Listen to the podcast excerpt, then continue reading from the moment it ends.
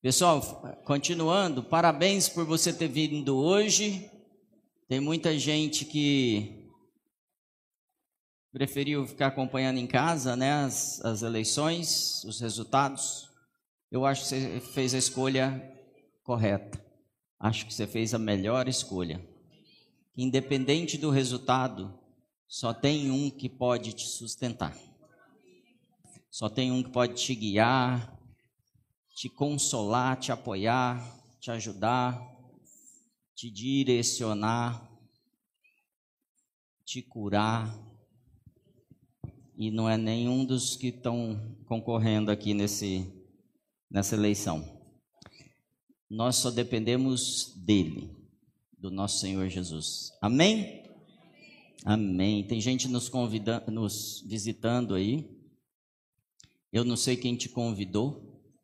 Eu não sei se foi uma namorada que falou para você que você ia numa boate, algum lugar aí, te enganou e te trouxe aqui. Eu só sei que é seu dia de sorte, seu dia, um dia muito feliz na sua vida. Porque muitas coisas vão acontecer, algumas já aconteceram aqui. Existe uma, um momento de cura aqui. Momentum, a Bíblia vai chamar. É um momento porque a cura está liberada desde que Jesus ressuscitou. Na verdade, Jesus não se esforça hoje para nos curar. A Bíblia diz que nós fomos curados. Então, eu vim para cá hoje com esse sentimento de falar sobre cura. E tem muito tipo de cura, né? Tem cura emocional que a gente poderia falar aqui de uns 100 tipos de cura, curas emocionais, curas físicas, mas não tem nenhuma impossível para Deus. Então, se a pessoa te convidou, começa a prestar atenção que o Espírito Santo tem algo muito bom para você. E se foi a garota que você está namorando, melhor ainda, né? E se você é novo nesse negócio de ir na igreja, eu quero te falar sobre esse livro aqui. Quem conhece esse livro aqui? Bíblia, falar. Compilação aí de muitos livros. Quantos livros tem aqui?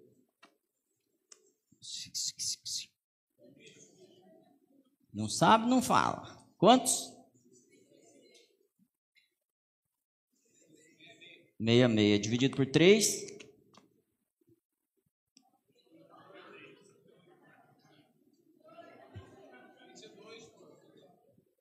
É, só estou fazendo conta, gente.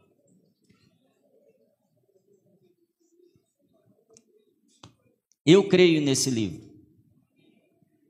E tudo que está acontecendo no Brasil, ou virá acontecer, depende de, do povo, não depende do presidente, nem do governador, nem do senador, nem do deputado, nem do prefeito.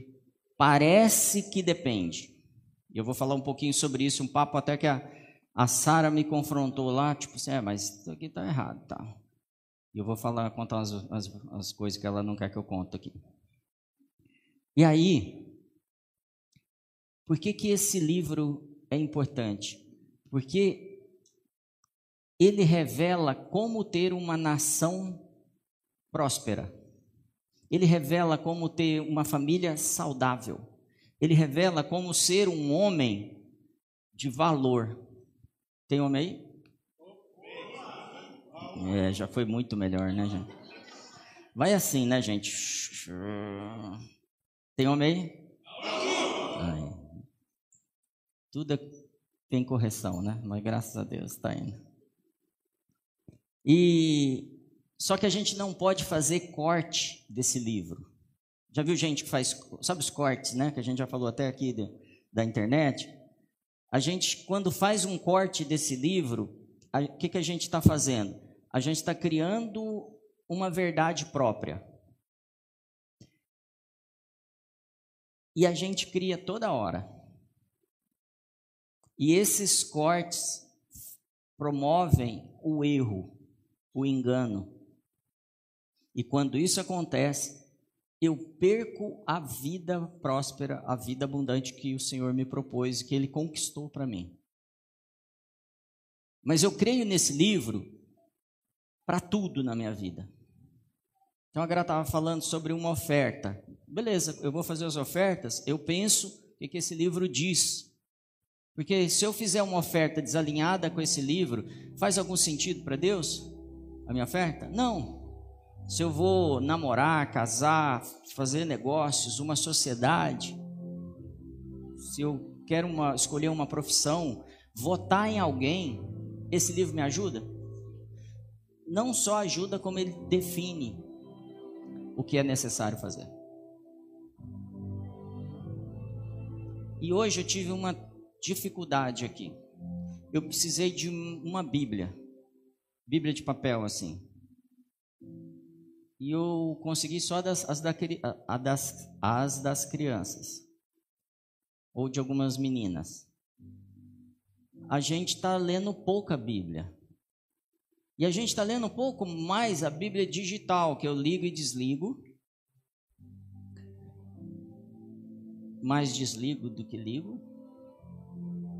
E porque ela é digital, eu consigo dizer que eu tenho a Bíblia, que eu carrego a Bíblia, mas a minha sensação é que a gente tem lido menos a Bíblia, olhando para a igreja, olhando para como a, a igreja anda. Então quero te fazer uma sugestão: ter Bíblia de papel. Eu nem sei se a expressão correta é Bíblia de papel, mas ter uma Bíblia que você possa marcar, escrever, anotar, voltar ali naquele ponto, explorar. Parece que a Bíblia de papel revela mais coisa que a outra, não é verdade, tá? Mas dá essa impressão e o que eu estou falando aqui é um sentimento no meu espírito. Que Deus quer resgatar algumas coisas que foram perdidas. E a gente teve um, um, uns, uns hits aqui que a gente falou sobre leitura de livro. E o quão diferente é ler um livro, escrever do lado, usar o lápis. O, o, o nível de aprendizado é completamente diferente. A gente está falando de 95% para 5% a diferença. Então, se você estava em dúvida se devia comprar uma Bíblia, eu vou te falar: compra uma Bíblia. Se você está em dúvida em levar uma Bíblia para a igreja no dia do culto, leva a Bíblia para a igreja. Amém? E a sua vida vai ser transformada por isso, porque você vai ler mais. Aí eu quero eliminar algumas críticas sobre esse livro. Esse não é, para quem está chegando hoje aqui, a gente faz tudo baseado nesse livro. A gente tenta, pelo menos, tá? Fazer tudo baseado nesse livro. Mas esse não é um livro de regras. Parece que é um livro de regras. Esse é um, uma história de amor. Essa é uma história de restauração. Essa é uma história de reconquista.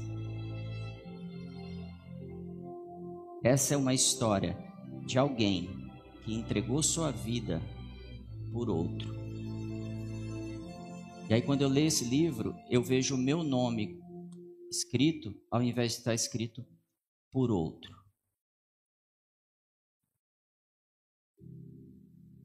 E eu esqueço disso, e sei que esqueço, porque toda segunda-feira eu estou tão tenso com coisas menos importantes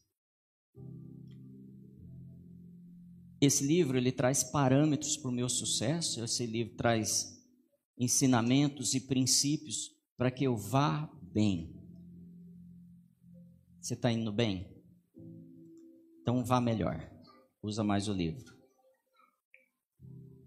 Ele não é um livro para te punir. Outra coisa, o autor desse livro não está irado. Ele não está bravo com você. Ele não está zangado com você. Ele não veio, ele não mandou Jesus para a terra e inspirou o Espírito Santo aí a trazer essa verdade para tantos autores para falar para você que está bravo.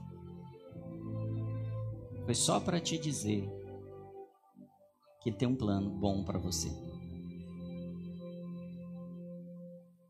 Então a gente precisa baixar as guardas agora. A gente vai falar de um livro, a gente vai falar de um autor que está doido para entrar nessa sala aqui e sentar do seu lado, passar o braço nas suas costas e falar com você e te curar e tirar todo esse fardo, esse peso que a gente está carregando, ou essa ansiedade com a eleição ou com qualquer outra coisa. Independente do resultado, quero te dizer que se nós orarmos, se nós nos posicionarmos, se nós recebermos o autor desse livro na nossa vida, a gente vai bem. Porque é isso que ele falou. Nada muda. Vamos nessa não? Ele não é castigador. Ele não quer bater sua cabeça na parede. Ele não quer te punir colocando você numa sala e colocando um funk lá para você ouvir. Duas horas de funk. Não quer te ver sofrendo. E algumas pessoas vão falar assim, pastor, mas no Velho Testamento, não, no Velho Testamento ele te chamava igualzinho ama hoje. Deus não mudou. No Velho Testamento ele estava fazendo de tudo para consertar, para mostrar para a gente que a gente está indo num caminho errado. Um monte de coisa que ele mostrou para a gente, faz isso que vocês estão pedindo aqui, era só para mostrar para a gente, é isso que a Bíblia diz em Deuteronômio 8, que nós queríamos andar na força do nosso braço e que não é possível. E que se nós andarmos assim, a gente vai conquistar só o que o nosso braço pode conquistar. O Senhor tem nos chamado para recomeçar. Então, desde os primeiros textos nesse livro, você vai ver um Deus bom, que está falando assim: eu fiz a terra inteira. Imagina a terra inteira. Eu gosto de imaginar o universo inteiro. Eu acho que tem coisa que ainda não está revelada no plano de Deus. E ele não fez um universo à toa. Só para decorar, sabe? Eu acho que não é decoração. Os planetas, os galáxias não não estão ali para de, decoração. Estão ali para um propósito. Mas pensando só na Terra, cada detalhe que ele fez nessa Terra é bom. E fez, terminou de fazer com todo o capricho, viu que era bom e falou assim: governa, administra, cuida disso aqui. Foi ou não foi? Então, qual é a vontade de Deus lá no princípio? Que a gente vivesse muito bem. Porque tudo que ele fez era muito bom. Aonde está o problema então, pastor? Por que, que a coisa está desandada? A gente esqueceu o manual. E a gente está tomando um monte de decisão baseada em tendências. Tendências políticas, tendências econômicas, tendências culturais. É hora de quebrar essas tradições de pensamento conformado com esse mundo e voltar no manual do Criador. Desde a, desse texto que ele fala assim: governai sobre todas as coisas, lembra disso? Em Gênesis 1, 26, a partir do 26 ele estava lá já. Não só ele, Jesus também estava lá. Não só Jesus. Quem mais? Fala, o Espírito Santo estava lá também. Então, ele está criando tudo, criando a gente, dando uma ordem para a gente, algo imperativo mesmo. Ó, tudo isso aqui é para vocês governarem. E ele não está sozinho, está o Pai, o Filho e o Espírito Santo lá, desde o princípio. Para te falar a verdade, ele não está lá desde o princípio. Ele é o princípio. Ele é a fonte de todas as coisas. Então eu não tenho que estar tá ansioso com nada do que está acontecendo, mudando, não. Posso me divertir com isso, posso ter interesse nisso, tenho, devo ter, né? Mas tudo vem dele. tudo veio à existência através dele, o princípio. Colossenses. Tudo veio existir, você veio a existir de Jesus, você sai de Jesus. Ah, mas eu pensei que eu era ninguém. Não, você saiu de Jesus. Você veio de Jesus. Tudo foi criado por Ele e através dele. Você. Então, quando eu encontro com você, o que, que eu espero de você? Um pedacinho de Jesus. Um Cristo na terra. Um cristão que quer dizer pequeno, Cristo. Tem uns menores, outros maiores, mas todo mundo pequeno, Cristo, tá bom? É ou não é uma história de amor isso aqui, gente? Uma história de inspiração, de esperança, de renovo, de boas novas, né? A gente é amado dele desde o começo, gente. A gente está entrando também, nesses dias, no Yom Kippur um, um tempo de arrependimento. E aliás, antes de falar do Yom Kippur, quero te dizer que lá nesse Mateus, desculpa, lá nesse Gênesis 1, 26, e ele está falando governar sobre todas as coisas, é porque ele tinha estendido o reino dos céus aqui na terra. Faz sentido? Não? Tinha ou não tinha? O reino estava no céu? ele estendeu o reino para a terra? O reino está na terra agora? E como era a terra? Fala igual o céu. Fala, não precisa ter medo. E como o céu era? Fala, um paraíso. Porque Éden é, é significa paraíso. Então, nós naquele momento éramos um jardim, a terra, aonde? no paraíso. Então pensa que você tem um lugar que chama paraíso e você vai montar um jardim nesse paraíso. Como vai ser esse jardim? Incrível. Então eu tenho que imaginar que o que ele fez lá atrás era incrível, estendendo o reino dele aqui para a terra. E quando eu digo que ele estendeu o reino dele, você concordou comigo, eu estou falando também de política. Porque o reino tem a sua política. Sabe o que significa política? Como se administra os bens do governo. Política é a decisão de uso de recurso. Por isso que precisamos saber sobre política. E agora eu não estou falando dessa política esquerda, direita, não. Eu estou dizendo a verdadeira política. Porque ele nos ele distribui recursos entre a gente. O tempo todo. Isso é o reino de Deus. Aqueles que têm mais capacidade, ele dá mais recurso. Pode ser o recurso intelectual, pode ser o recurso de dons e talentos, pode ser o recurso financeiro, e ele distribui.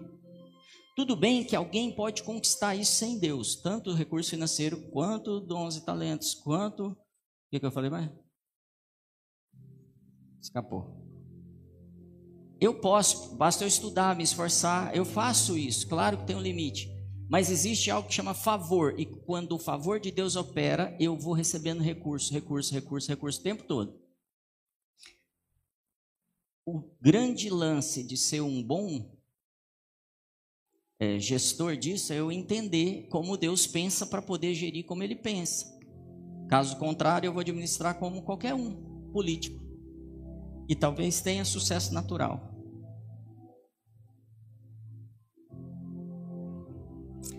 o reino de Deus já veio para a terra. Quando Jesus estava chegando, João Batista falou assim: que o reino de Deus estava próximo. O reino chegou. O rei chegou. E ele falou: Agora eu vou embora para que vocês façam mais do que eu fiz. Administrem esses recursos. A solução para o Brasil não é o Bolsonaro, o Lula, a Tebet, o Ciro, o padre. Não é. A solução para essa terra é a igreja. Os políticos, as portas do inferno vencerão eles. a igreja não. Está entendendo o seu papel aqui dentro? Então seja ativo, participativo, se desenvolva como igreja, não como alguém que estuda em casa, tem umas ideias, uns encontros com Jesus, uns arrepios. Não. Você está sendo chamado para algo muito maior. E a sua oportunidade talvez seja, agora trouxe isso aqui, a janela de oportunidades, talvez seja hoje, que é um dia de libertação.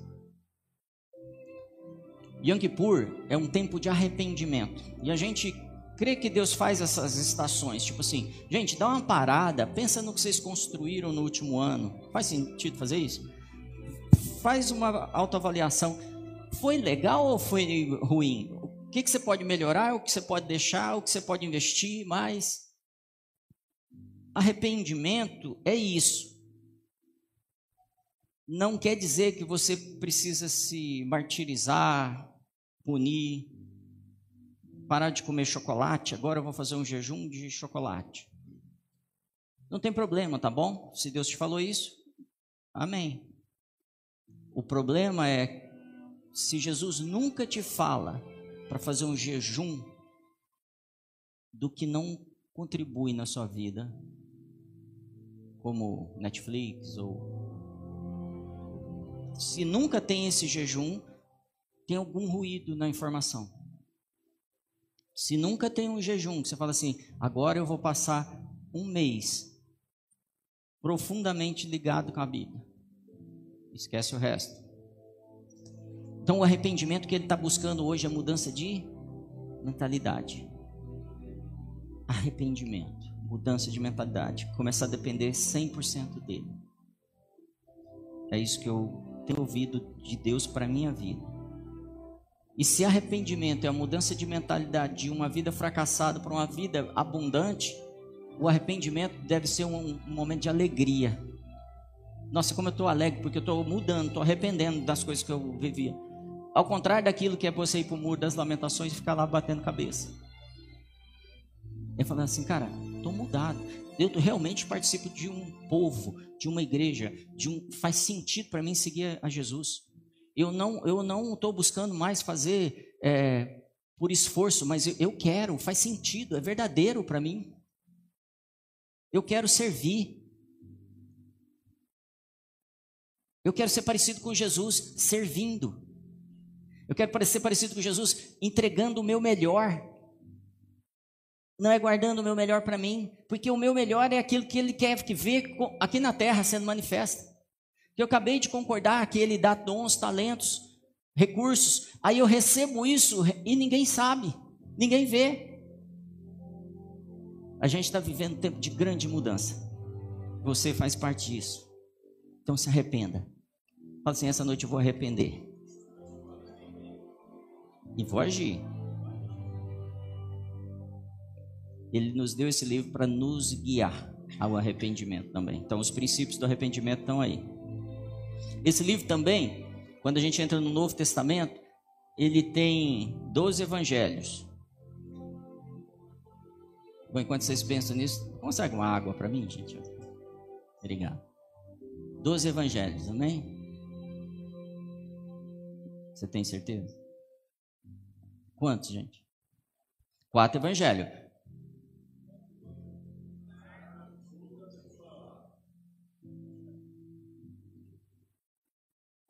Quatro evangelhos. E depois de João vem Atos dos Apóstolos, que a gente falou outro dia. Quem escreveu Atos dos Apóstolos? Lucas. E da onde vem essa palavra evangelho? Evangel evangelion. Não sei falar não, mas é mais ou menos isso aí. Evangelion. Fala, evangelion. Aí, não só eu que estou errado, vocês também. É mais ou menos isso. Evangelion. Que, que, que aí a gente vai é, ter palavras como evangelista, evangelismo, evangelho, que quer dizer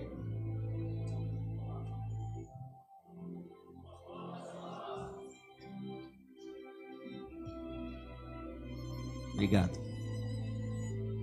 Salva de palma por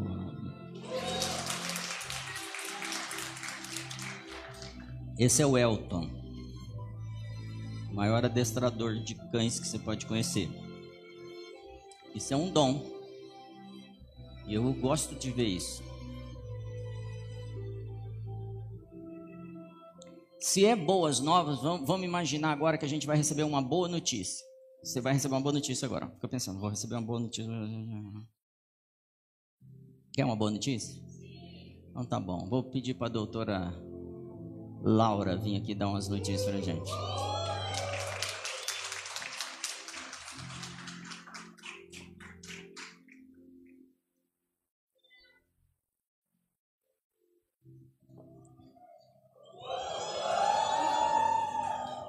Boa noite. Para quem não me conhece, eu sou a Laura. Eu sou médica.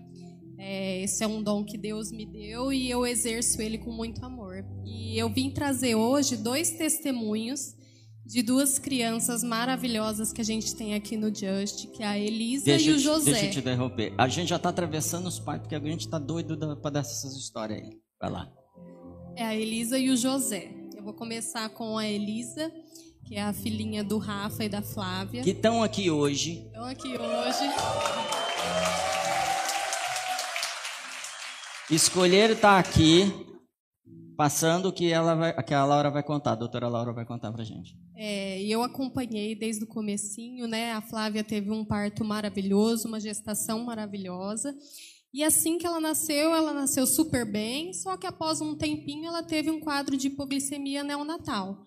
Para quem não sabe, é quando a glicemia baixa muito. E é um quadro assim. Eles ficaram muito preocupados na hora, já foram fazer a glicose e tudo mais, foram pesquisar as causas, porque não tinha nenhuma causa evidente. E assim que ela foi para UTI, descobriram que ela também estava com quadro de pneumonia neonatal, sem motivo nenhum também, não tinha nada que pudesse justificar o caso. E após, no dia seguinte, também teve um quadro de hemorragia pela sonda. E aí todo mundo ficou muito preocupado, todo mundo começou a orar demais. Então a oração de vocês é muito importante nesse momento, principalmente para os pais. Ficaram muito fragilizados, ela ficou na UTI alguns dias, ainda está, né? E a Flávia não pôde amamentar ela nesses dias, que foi o que realmente pegou mais para a família. É, e aí eu queria agradecer a oração de todo mundo, porque hoje, pela primeira vez, a Flávia pôde amamentar a Elisa.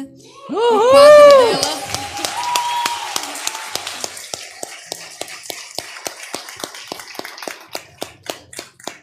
Então, o quadro dela se reverteu completamente, ela está super bem. Então, a oração de cada um fez diferença, com, com certeza, no quadro dela, porque realmente era um quadro que ninguém explicava o motivo, nada, mas ela é mais do que vencedora. E a gente crê que ela, que ela já começou sendo uma vitoriosa na vida Amém. dela. E eu tive a oportunidade de entrar na UTI.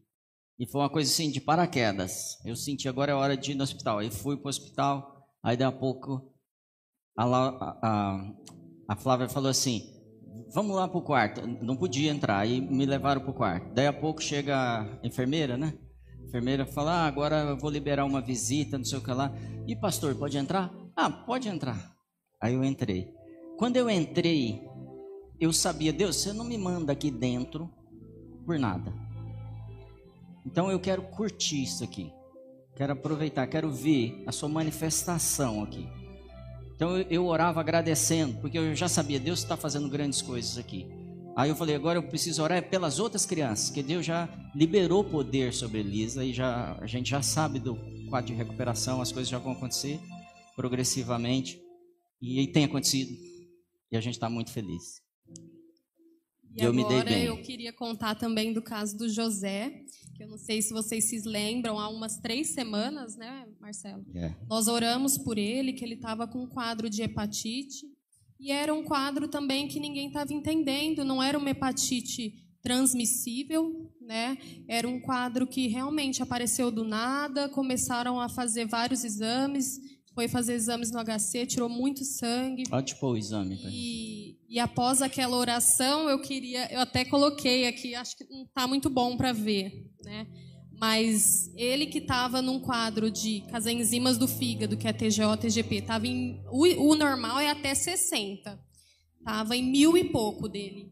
E aí, após as orações e tudo, foi para cento e pouco em questão de dois dias. Que isso é uma coisa eu não, eu dentro da medicina nunca vi passar Aleluia. de um dia para o outro de mil e pouco para cento e pouco. Então realmente é um milagre de Deus. Obrigada a todo mundo por todas as orações. As mamães agradecem. O José é o filho da Brenda e do Gui, né? Para quem não sabe. E, e, é isso, eu estou aqui porque eu acompanhei os dois. O pastor Marcelo me convidou para poder contar esse testemunho que alegrou muito todo mundo do Just essa semana. Amém. Tá Dá uma glória a Deus aí, gente.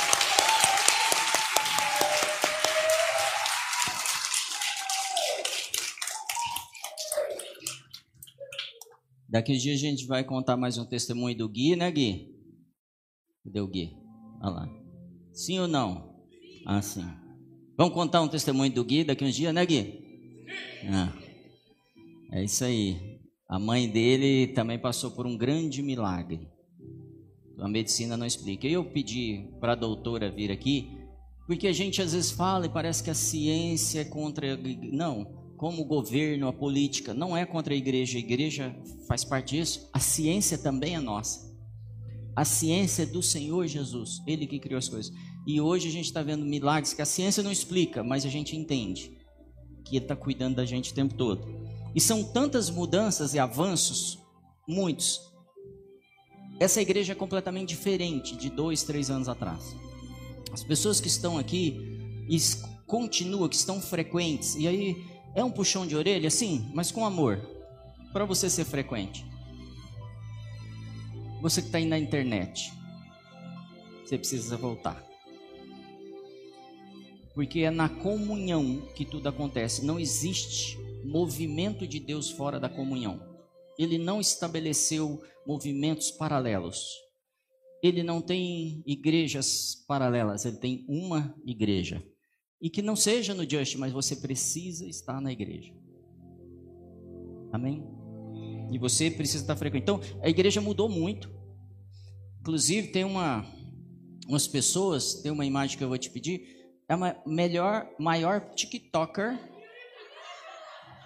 da eleição.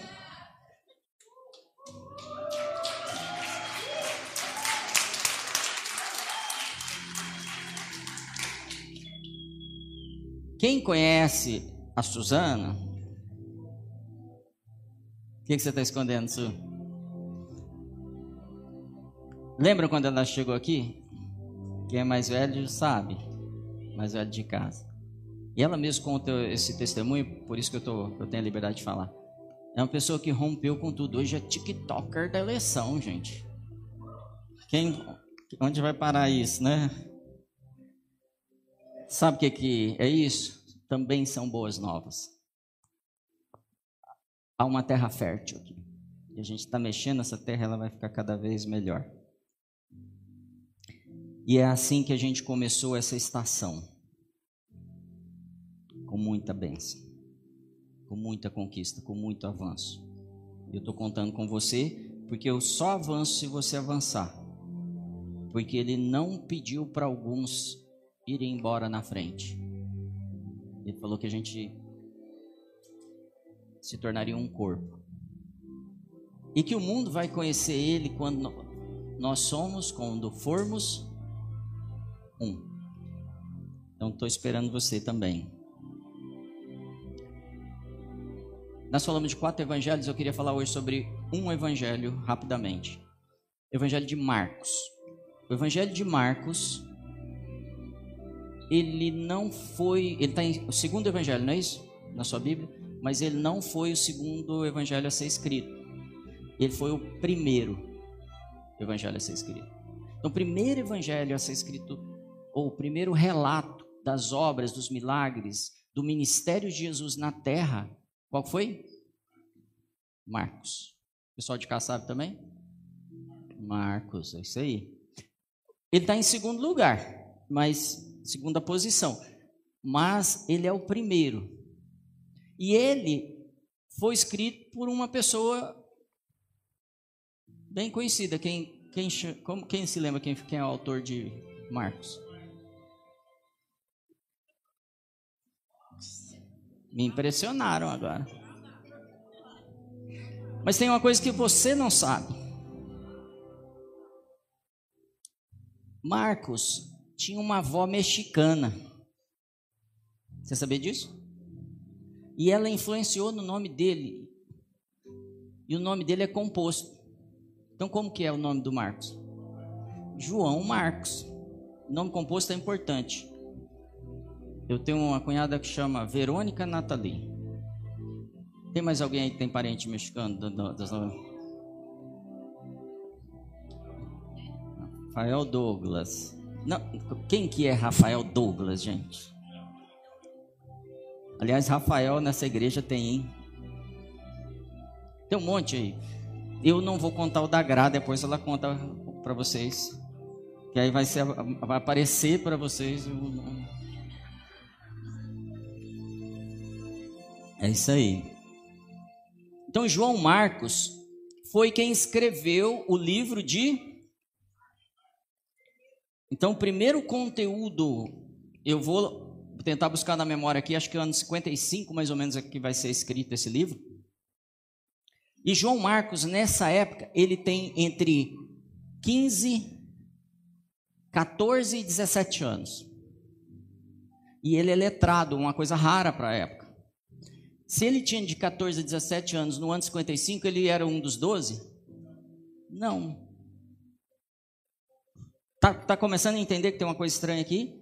E para um livro ser considerado evangelho, ele tem um critério que é irrevogável. Precisa ser, a narra ser escrito através da, da narração de alguém que presenciou a vida de Jesus. Alguém que viu Jesus. E João Marcos não viu. Então quem é o autor de, do livro de Marcos?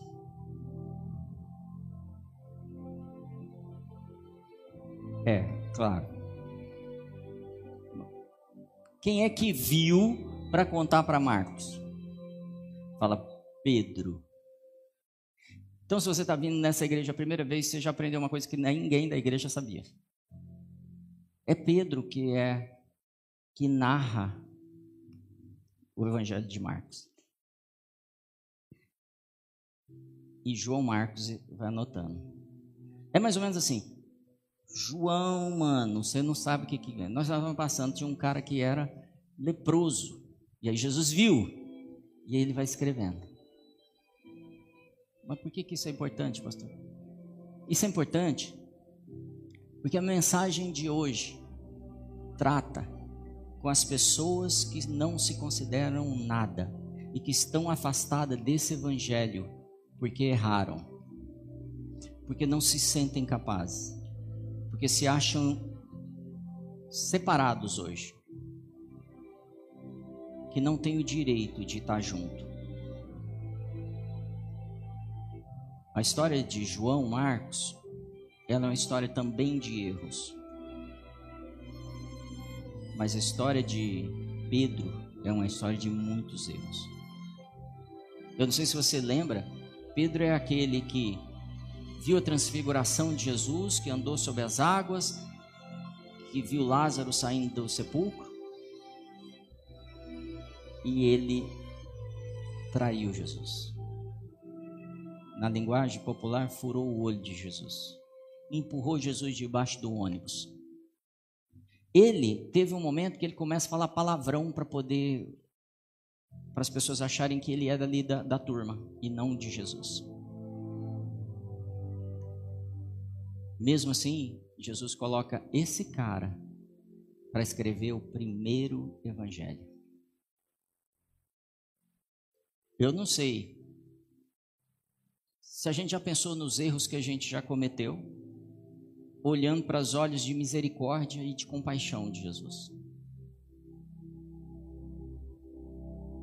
Quando eu olho para o meu erro, de quem que eu lembro? Em que lugar eu me coloco?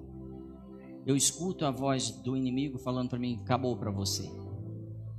Você não faz mais parte. Não, não, não toca mais não. Você não merece. Não prega mais não. Não ajuda mais não. Não vai na igreja mais não. Não faça uma, um connect, uma célula na sua casa não. Olha o que você fez. Pedro fez tudo isso. Talvez tenha feito coisas que a Bíblia nem relatou, porque ele negou Jesus três vezes. Imagina outras coisas que ele pode ter feito.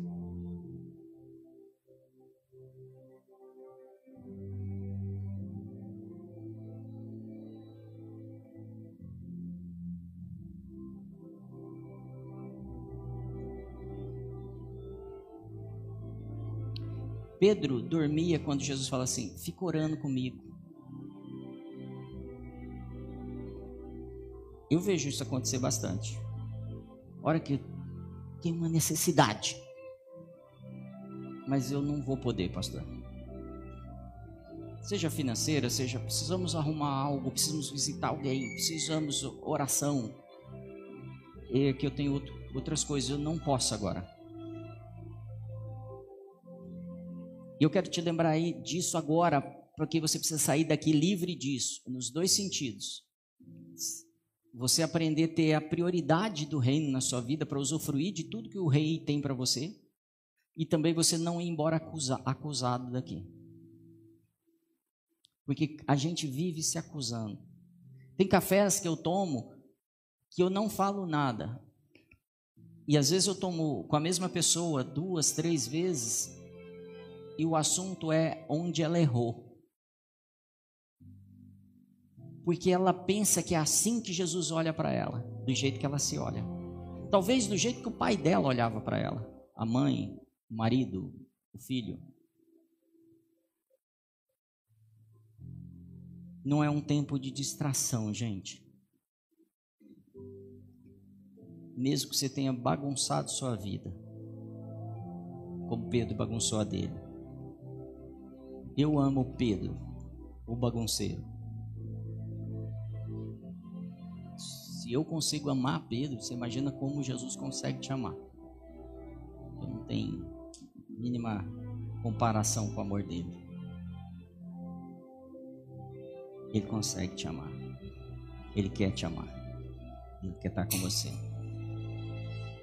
E não é sobre sua capacidade, sobre o que você produz, que a gente fala, ah, você deveria estar fazendo, ajudando, mas não é sobre isso, de jeito nenhum.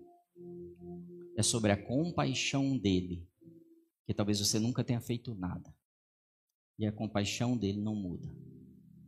A compaixão dele foi a mesma com Pedro, que errou, com alguém que não errou e com alguém que nunca fez nada. Ele é o mesmo.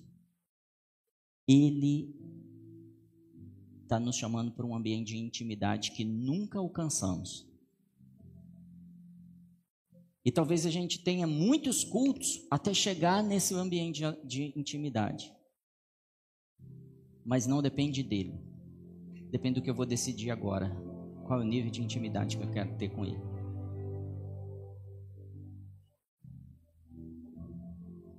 Eu falei que eu ia falar da Sara. A Sara me, me parou hoje e falou assim: Ah, mas você tomou uma decisão que quando a igreja olhar, ou quando as outras igrejas olham para isso, é, tá errado, porque você trouxe tal pessoa para perto.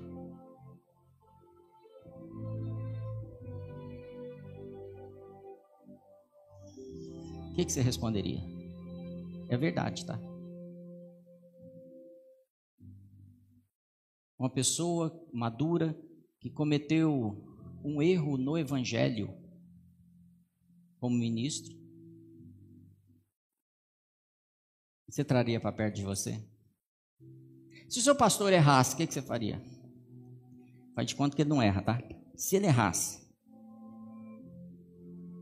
é melhor eu não saber, pastor. Então eu trouxe esse ministro para perto de mim e aí eu explicava para Sara, Sara, a minha ideia, o que Deus me deu de direção é restaurar essa pessoa, resgatar essa pessoa. Aí ela falou, mas o impacto disso com os outros ministérios de, da cidade, dos outros lugares? Eu falei, eu não sei qual vai ser o impacto, mas Deus não pediu para eu me preocupar com a opinião dos outros. Deus me pediu para cuidar dele.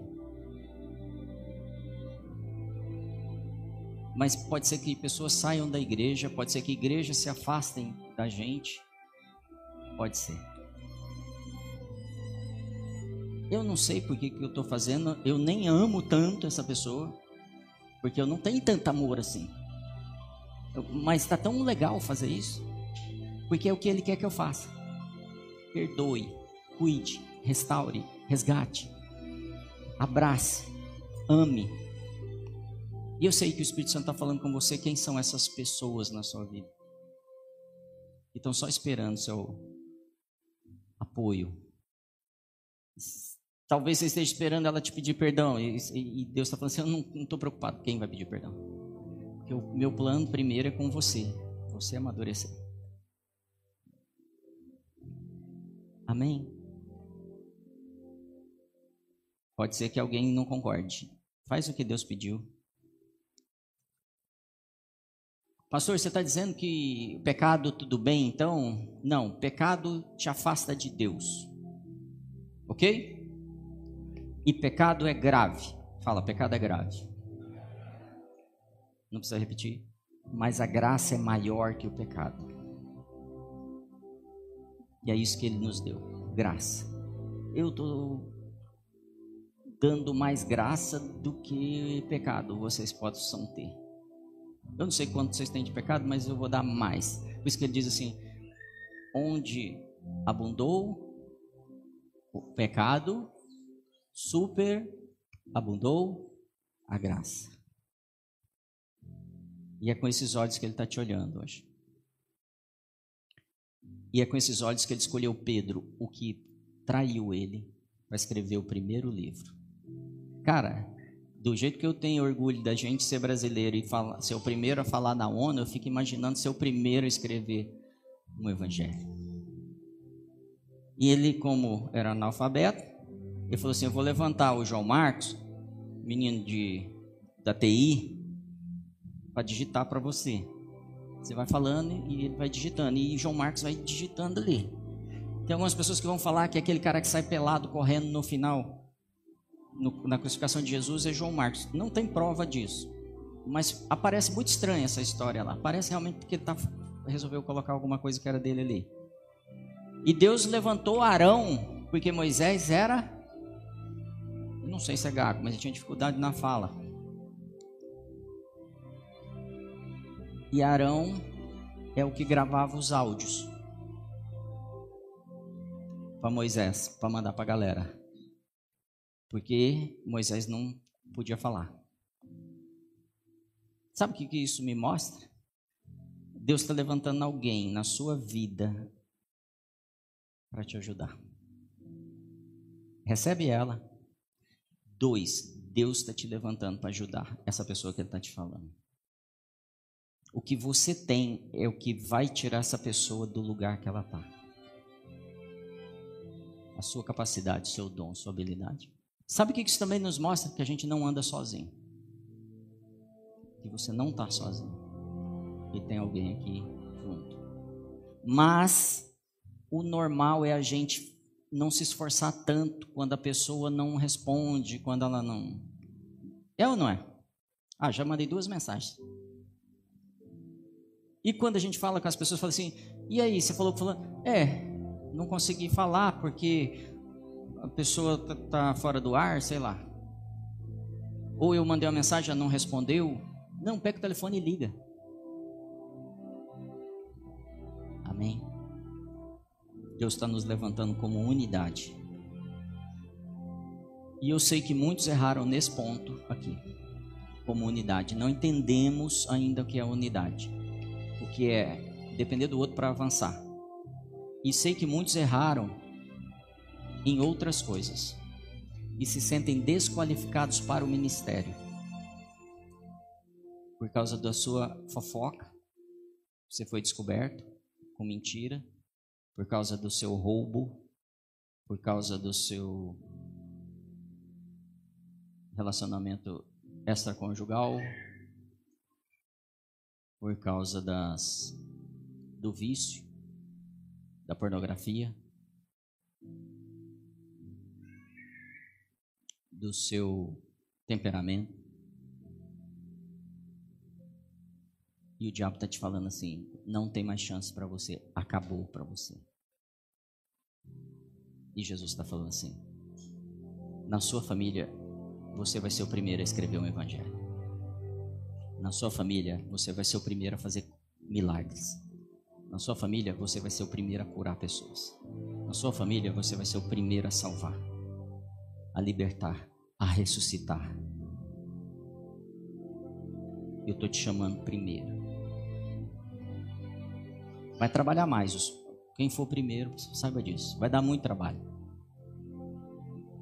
Mas vai ser bom demais.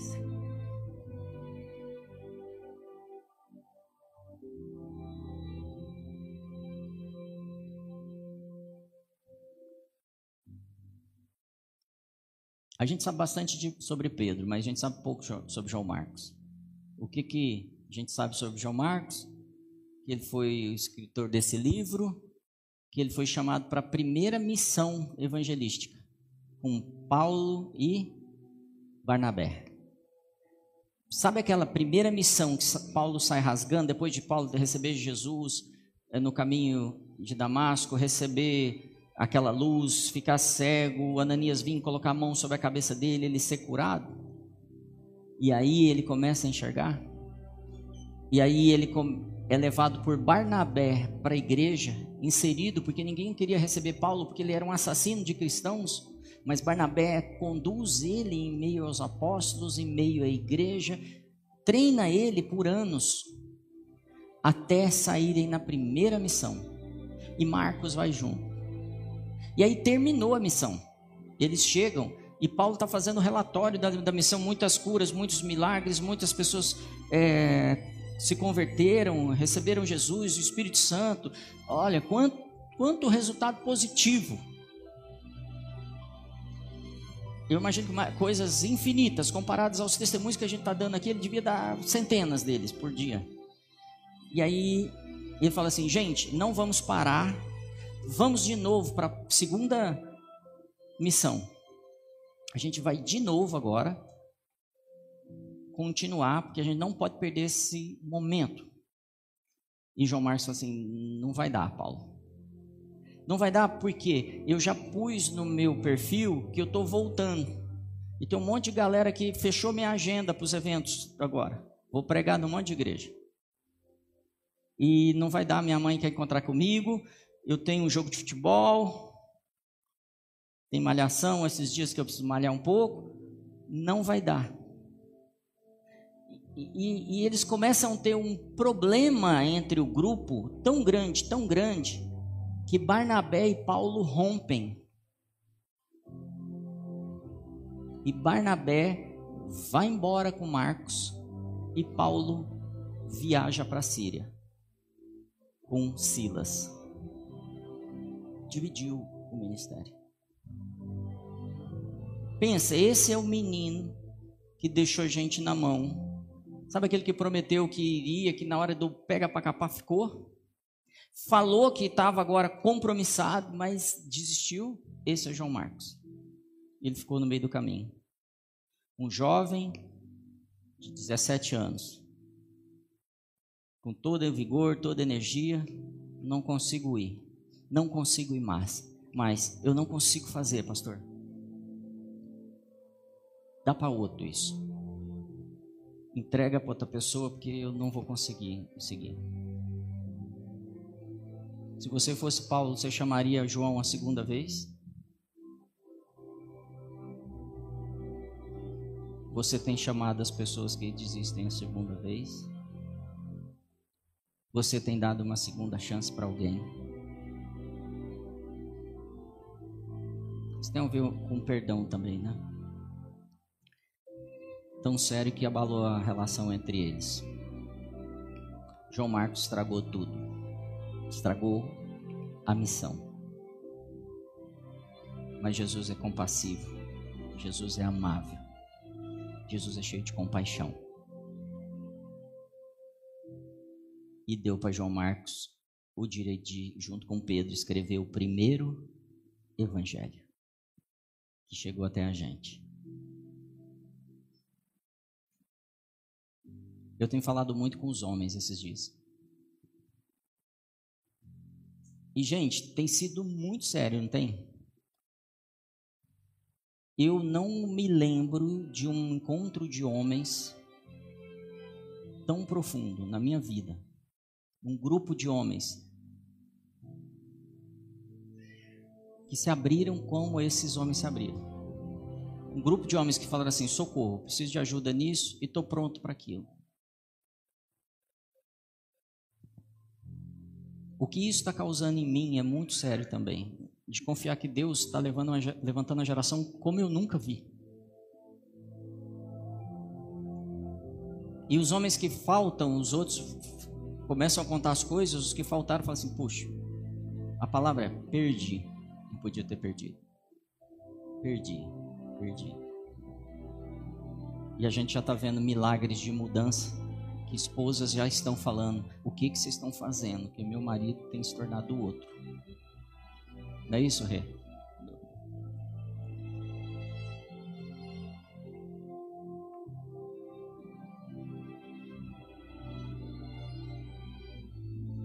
Homens estão se arrependendo, gente. Isso é difícil. Homens estão se arrependendo. Homens estão se tornando vulneráveis entre os homens. E se há. O que é arrepender? Mudando a mente deles. Imagine daqui a um ano como eles estarão, como os filhos deles estarão daqui dois anos, onde isso vai chegar. Não desista, não. Você está livre dos pecados que você confessou. Fala isso para o seu vizinho. Você está livre dos pecados que você confessou.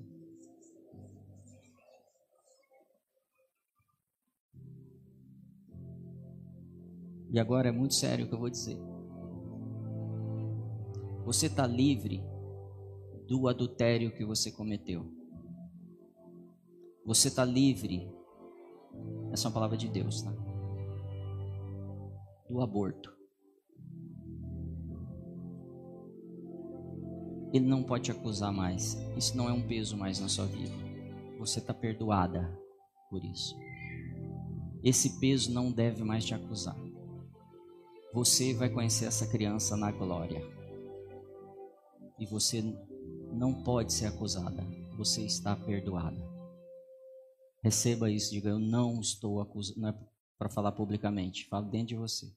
Eu não posso ser mais acusada, eu já estou perdoada por esses olhos de compaixão do meu Jesus, porque Ele me perdoou.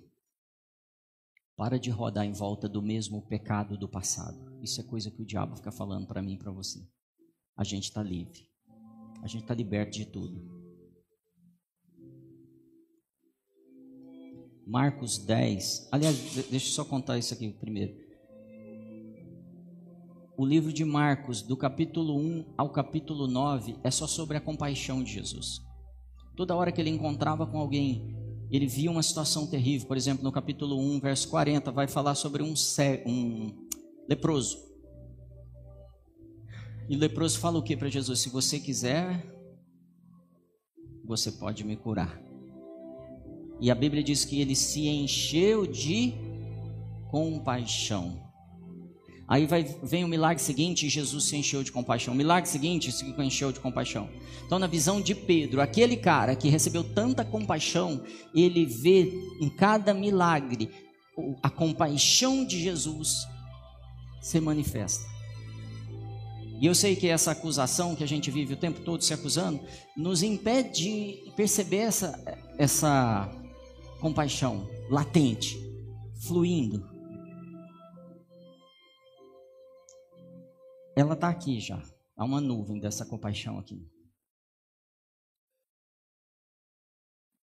E o leproso aproximou-se dele de, e suplicou-lhe de joelhos: Se quiseres, podes purificar-me. Cheio de compaixão, Jesus estendeu a mão, tocou nele, tocou no leproso e disse: quero, seja curado. Deixa eu te falar, Jesus não era um homem melhor. Ah, Jesus era um homem melhor que a gente, por isso. Não, ele era o bem encarnado. E esse bem está em você. O mesmo bem que estava encarnado nele está encarnado em você. Para esses olhos de compaixão que você tem fluir em outras pessoas. E nove capítulos você vai ver a compaixão de Jesus, no compaixão de Jesus, compaixão de Jesus. Os teólogos dizem que a partir do décimo capítulo é a paixão de Cristo. Ele, Jesus vira, não estou olhando mais para a compaixão, agora o meu foco é o meu destino. E ele parte para Jerusalém. Eu preciso com, completar a minha missão. E ele mirou. Eu não posso me preocupar mais com ninguém. Tem alguém na UTI, tem alguém doente, tem alguém com problema conjugal, eu não vou me envolver mais nisso. E ele mirou para a paixão dele, para a entrega da vida dele. E acontece algo importante, no capítulo 10, 46, diz assim: Então chegaram a Jericó, quando Jesus e seus discípulos, juntamente com uma grande multidão, estavam saindo da cidade, indo para Jerusalém, indo para cumprir a missão, indo para Páscoa. Está saindo da cidade, tem uma multidão olhando para ele, falando com ele, empurrando ele. O filho de Timeu, Bartimeu, que era cego, estava sentado à beira do caminho pedindo esmolas. Quando ouviu que era Jesus de Nazaré, começou a gritar. Começou o quê? A gritar: Jesus, filho de Davi, tem misericórdia de mim. Jesus está ocupado, ele está partindo para a missão dele. Ele vai fazer a Páscoa agora. No meio do, dessa história, um homem começa a gritar. Muitos repreenderam para que ficasse quieto, mas ele gritava ainda mais: Filho de Davi, tem misericórdia de mim. Jesus parou e disse: Chame-no. E chamaram-no o cego. Ânimo, levante-se, ele está chamando. Lançando sua capa para o lado, de um salto, pôs-se de pé e dirigiu-se a Jesus. O que você quer que eu faça? perguntou-lhe Jesus. O que você quer que eu faça? O cego respondeu: Mestre, eu quero ver. Vá, disse Jesus, a sua fé te curou. Imediatamente ele recuperou a visão e seguia Jesus pelo caminho. Eu quero que você imagine essa cena. Jesus está na última parada. Daqui para frente ele vai para Páscoa e vai morrer. Ele está ocupado, uma multidão andando com ele. Uma pessoa começa a gritar. E quando ele começa a gritar, as pessoas começam a falar para ele assim: fala. Você acha que foi assim? A tradução da palavra que, que fala para ele ficar quieto é, fica quieto, senão eu vou calar sua boca. Eu não sei se você já teve um filho, os filhos fazendo bagunça no carro, assim, você, ou vocês ficam quietos, eu vou fazer vocês ficar. É mais ou menos assim, bem mansinho. Cala a boca ou nós vamos calar sua boca agora. Essa é a expressão grega para esse texto. E o que, que ele fez? Jesus, filho de Davi, tem misericórdia de mim. Cala a boca. Jesus, filho de Davi, tem misericórdia de mim. Ele não enxergava, ele só estava ouvindo o povo falando. E ele conhecia as profecias, porque ele chama ele de filho de Davi. Ele sabia, é o Messias está aqui. O Messias está passando nessa igreja hoje. Há uma janela de cura, há uma janela de restauração, há uma mudança na minha vida, há uma liberação de todo o peso dos pecados que eu cometi. Jesus tem misericórdia de mim. E ele parou. Ele parou a missão dele. Ele parou, ele pausou, ele atrasou a ceia da Páscoa. Por causa de um homem chamando ele, gritando por ele, falando: Eu não, tenho, não quero mais nada, eu quero a minha mudança, a minha cura. Tem misericórdia de mim. tem misericórdia de mim. E Jesus vem com seu. Lembra de nove capítulos cheios de compaixão? E ele para uma Páscoa por você. Ele para uma, um ministério, um governo, uma eleição por você. Você é mais importante do que tudo isso. Ele está aqui, passando. Eu estaria gritando. Aquele homem era visto como um homem maldito, porque todo doente naquela época, ou ele tinha pecado ou os pais dele pecaram. Lembra naquela passagem que os discípulos perguntam, mas esse cara é cego por quê? ele pecou ou o pai pecou? Então era assim que os judeus viam aquilo e estavam falando para ele: ele é maldito, não chama não Jesus, fica quieto, cala a boca, você é maldito, fica separado. Ele estava na beira do caminho. E a transformação é tão grande quando eu falo assim: Jesus, tem misericórdia de mim, eu não posso fazer isso. Que quando Jesus cura ele, ele, o grande milagre não foi ele voltar a enxergar, mas a Bíblia diz que ele seguiu Jesus e foi para Jerusalém. Naquele tempo, o povo de Deus não era chamado de cristão, pequenos cristos. Eles eram chamados de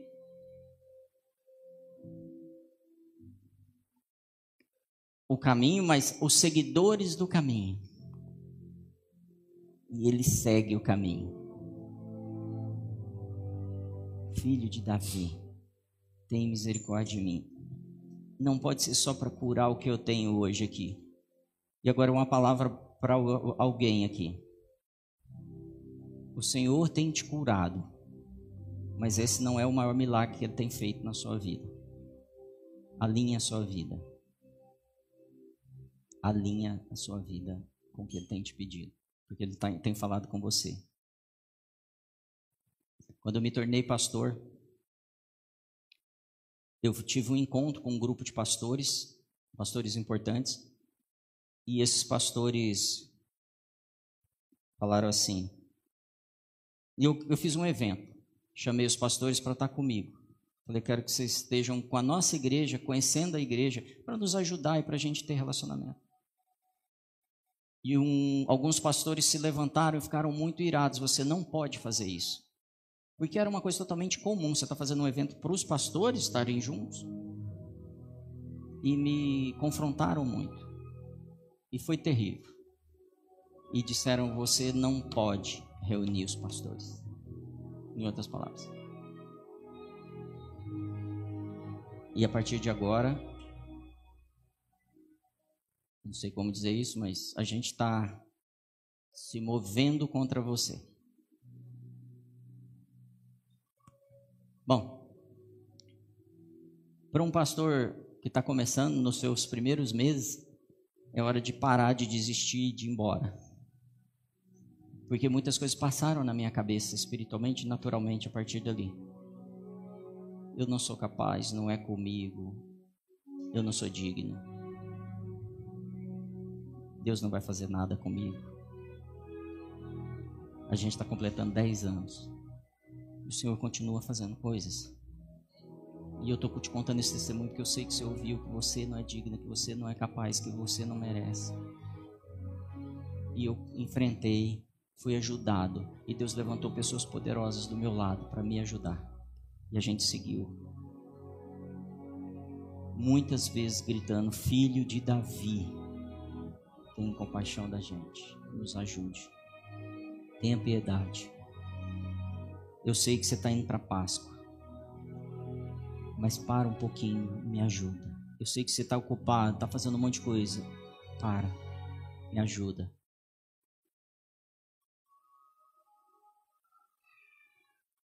É hora da gente sair da beira do caminho.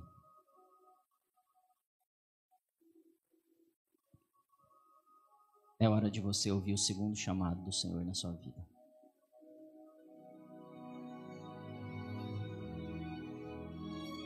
Semana passada a gente ouviu sobre os mornos. Foi semana passada? Sobre os quentes e sobre os mornos. O Senhor está dizendo assim: Eu estou te dando a chance de um novo recomeço. Eu estou te dando uma segunda chamada. Depois de muito tempo no ministério de Paulo, Paulo manda uma carta para Timóteo. E fala assim: Paulo, Timóteo, vem me visitar rápido. Porque foi todo mundo embora. Alguns foram para o ministério, outros sumiram, fugiram. Traz uma capa para mim. E não se esqueça de chamar João Marcos, porque ele é muito útil para o ministério. Paulo chamou de novo, agora a segunda vez, a João Marcos. O Senhor chamou de novo a Pedro. Você me ama?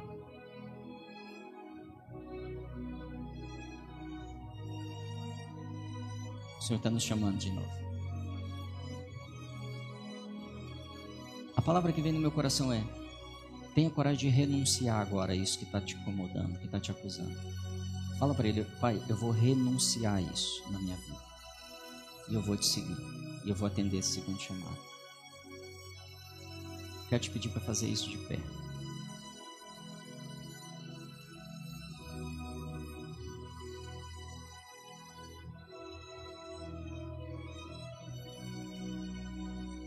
Sim, Paulo chamou João Marcos a segunda vez.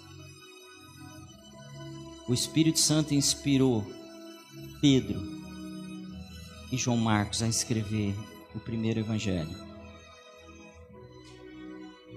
Não é porque não deu certo da outra vez que o Senhor está desistindo de você. Esse é o momento de você falar assim, Pai, eu estou aqui, eis-me aqui, usa-me a mim. Toma a mim nesse novo caminho, nessa nova oportunidade. Esse é seu tempo de aceitar essa segunda chamada. Eu quero que você não fique constrangido. Se isso é com você, eu quero te pedir para que você levante sua mão.